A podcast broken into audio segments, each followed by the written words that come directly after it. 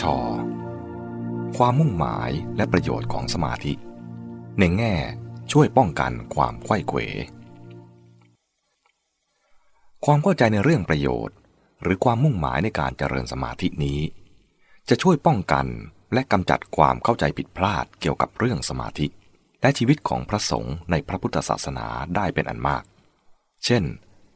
ความเข้าใจผิดว่า การบำเพ็ญสมาธิเป็นเรื่องของการถอนตัว ไม่เอาใจใส่ในกิจการของสังคม หรือว่า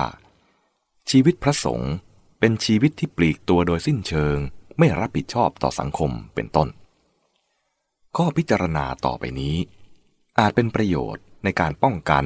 และกำจัดความเข้าใจผิดที่กล่าวแล้วนั้น ข้อพิจารณาที่หนึ่งสมาธิเป็นเพียงวิธีการเพื่อเข้าถึงจุดหมาย ไม่ใช่ตัวจุดหมาย ผู้เริ่มปฏิบัติ อาจต้องปลีกตัวออกไป มีความเกี่ยวข้องกับชีวิตในสังคมน้อยเป็นพิเศษ เพื่อการปฏิบัติฝึกอบรมช่วงพิเศษระยะเวลาหนึ่ง แล้วจึงออกมามีบทบาทในทางสังคมตามความเหมาะสมของตนต่อไป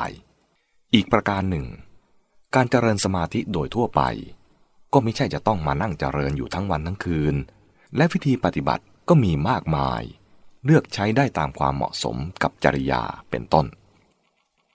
ข้อพิจารณาที่สองจะเห็นได้จากหลักฐาน เช่นที่พระพุทธเจ้าทรงแสดงไว้ในหลักสติปัฏฐานสี่เป็นต้นว่า บุคคลบางคนอาจใช้เวลาปฏิบัติตามหลักสติปัฏฐานสี่นั้น อย่างจริงจังต่อเนื่องกัน เป็นเวลาเพียงเจ็ดวันเท่านั้น ก็บรรลุอรหัตผลได้สำหรับท่านที่สำเร็จผลเช่นนี้แล้ว การใช้สมาธิต่อจากนั้นไป ตามปกติก็คือ เพื่อประโยชน์ในข้อทิฏฐธรรมสุขวิหาร ส่วนเวลาที่เหลืออยู่มากมายในชีวิต ก็สามารถใช้ให้เป็นไปตามพุทธพจน์ที่มีเป็นหลักมาแต่ดั้งเดิม คือ จรถะพิกเว จาริกังพหุชนะหิตายะพหุชนะสุขายะ โลกานุกรรมปายะ ภิกษุทั้งหลาย จงจาริกไปเพื่อประโยชน์สุขของพหูชน เพื่อเกื้อการุณแก่ชาวโลก ข้อพิจารณาที่สามการดำเนินปฏิปทาของพระสงฆ์ขึ้นต่อความถนัด ความเหมาะสม ของลักษณะนิสัยและความพอใจส่วนตนด้วย บางรูปอาจพอใจและเหมาะสมที่จะอยู่ป่า บางรูปถึงอยากไปอยู่ป่าก็หาสมควรไม่ มีตัวอย่างที่พระพุทธเจ้าไม่ทรงอนุญาตให้ภิกษุบางรูปไปปฏิบัติธรรมในป่า หลายเรื่อง และแม้ภิกษุที่อยู่ป่า ในทางพระวินัยของสงฆ์ก็หาได้อนุญาตให้ตัดขาดจากความรับผิดชอบทางสังคมโดยสิ้นเชิง อย่างฤาษีชีไพรไม่ โดยให้พิจารณาจากวินัยบัญญัติ เกี่ยวกับความสัมพันธ์ระหว่างพระสงฆ์กับคฤหัสถ์ในด้านการเลี้ยงชีพเป็นต้น และบทบัญญัติให้พระพิสุทุกรูป มีส่วนร่วมและต้องร่วมในสังฆกรรม อันเกี่ยวกับการปกครองและกิจการต่างๆ ของหมู่คณะ ข้อพิจารณาที่ 4 ประโยชน์ของสมาธิและฌานที่ต้องการในพุทธธรรมก็คือ ภาวะจิตที่เรียกว่า นุ่มนวลควรแก่งาน ซึ่งจะนำมาใช้เป็นที่ปฏิบัติการของปัญญาต่อไปดังกล่าวแล้ว ส่วนการใช้สมาธิและฌานเพื่อประโยชน์อื่นจากนี้ถือเป็นผลได้พิเศษ และบางกรณี กลายเป็นเรื่องไม่พึงประสงค์ ซึ่งพระพุทธเจ้าไม่ทรงสนับสนุน ตัวอย่างเช่น ผู้ใดบำเพ็ญสมาธิเพื่อต้องการอิทธิปาฏิหาริย์ผู้นั้นชื่อว่าตั้งความดำริผิด อิทธิปาฏิหาริย์นั้น อาจก่อให้เกิดผลร้ายได้มากมาย เสื่อมได้ และไม่ทำให้บรรลุจุดหมายของพุทธธรรมได้เลย ขอให้นึกถึงกรณีของพระเทวทัตและนักบวชก่อนสมัยพุทธกาลเป็นตัวอย่าง ส่วนผู้ใดปฏิบัติเพื่อจุดหมายทางปัญญา ผ่านทางวิธีสมาธิ และได้อิทธิปาฏิหาริย์ด้วย ก็ถือเป็นความสามารถพิเศษไป อย่างไรก็ดี แม้ในกรณีปฏิบัติด้วยความมุ่งหมายที่ถูกต้อง แต่ตราบใดที่ยังไม่บรรลุจุดหมาย การได้อิทธิปาฏิหาริย์ย่อมเป็นอันตรายได้เสมอ เรียกว่า เป็นปริโพธคือเป็นอุปสรรคอย่างหนึ่งของวิปัสสนา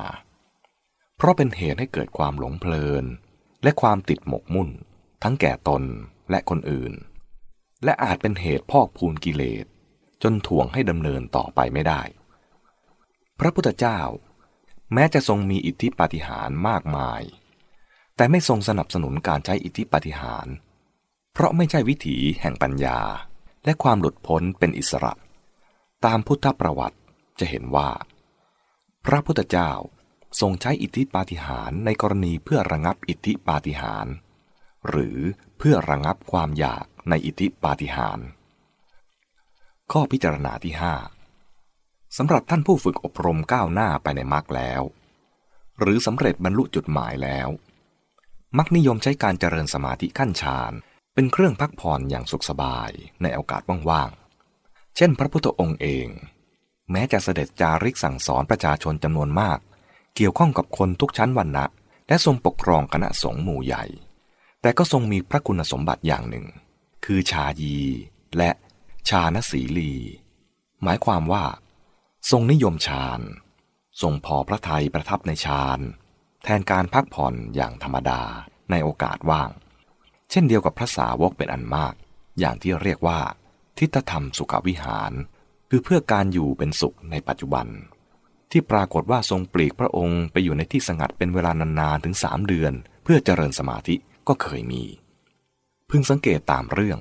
ในคำพีรุ่นหลังๆ กล่าวถึงพวกฤาษีชีไพรก่อนสมัยพุทธกาลที่เจริญฌานได้เก่งกล้า นิยมเอาฌานเป็นกีฬา จึงมีศัพท์เรียกว่าชานกีฬา ซึ่งหมายความว่าชาญเป็นเครื่องเล่นสนุก หรือสิ่งสำหรับหาความเพลิดเพลินยามว่าง ของพวกนักพรต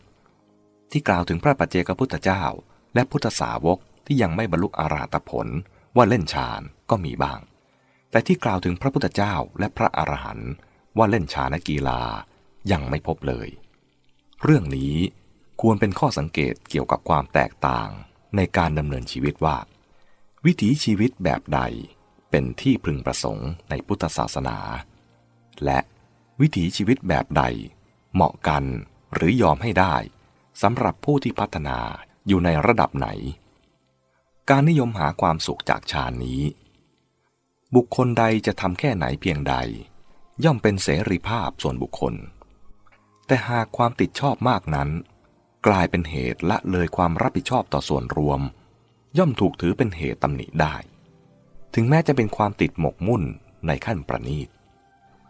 กล่าวโดยพื้นฐาน ระบบชีวิตของพระพิสุสงฆ์ในพระพุทธศาสนา ว่าตามหลักบทบัญญัติในทางวินัย ย่อมถือเอาความรับผิดชอบต่อส่วนรวมเป็นหลักสำคัญ ความเจริญรุ่งเรืองก็ดี ความเสื่อมโทรมก็ดี ความตั้งอยู่ได้และไม่ได้ก็ดีของคณะสงฆ์ย่อมขึ้นอยู่กับความเอาใจใส่รับผิดชอบต่อส่วนรวมนั้นเป็นข้อสำคัญ เมื่อมองโดยรวมในขั้นสูงสุด ย่อมเห็นชัดว่า สำหรับพระพุทธเจ้า และท่านที่ปฏิบัติถูกต้อง สมาธิมาช่วยหนุนการบำเพ็ญกิจเพื่อพระหูชน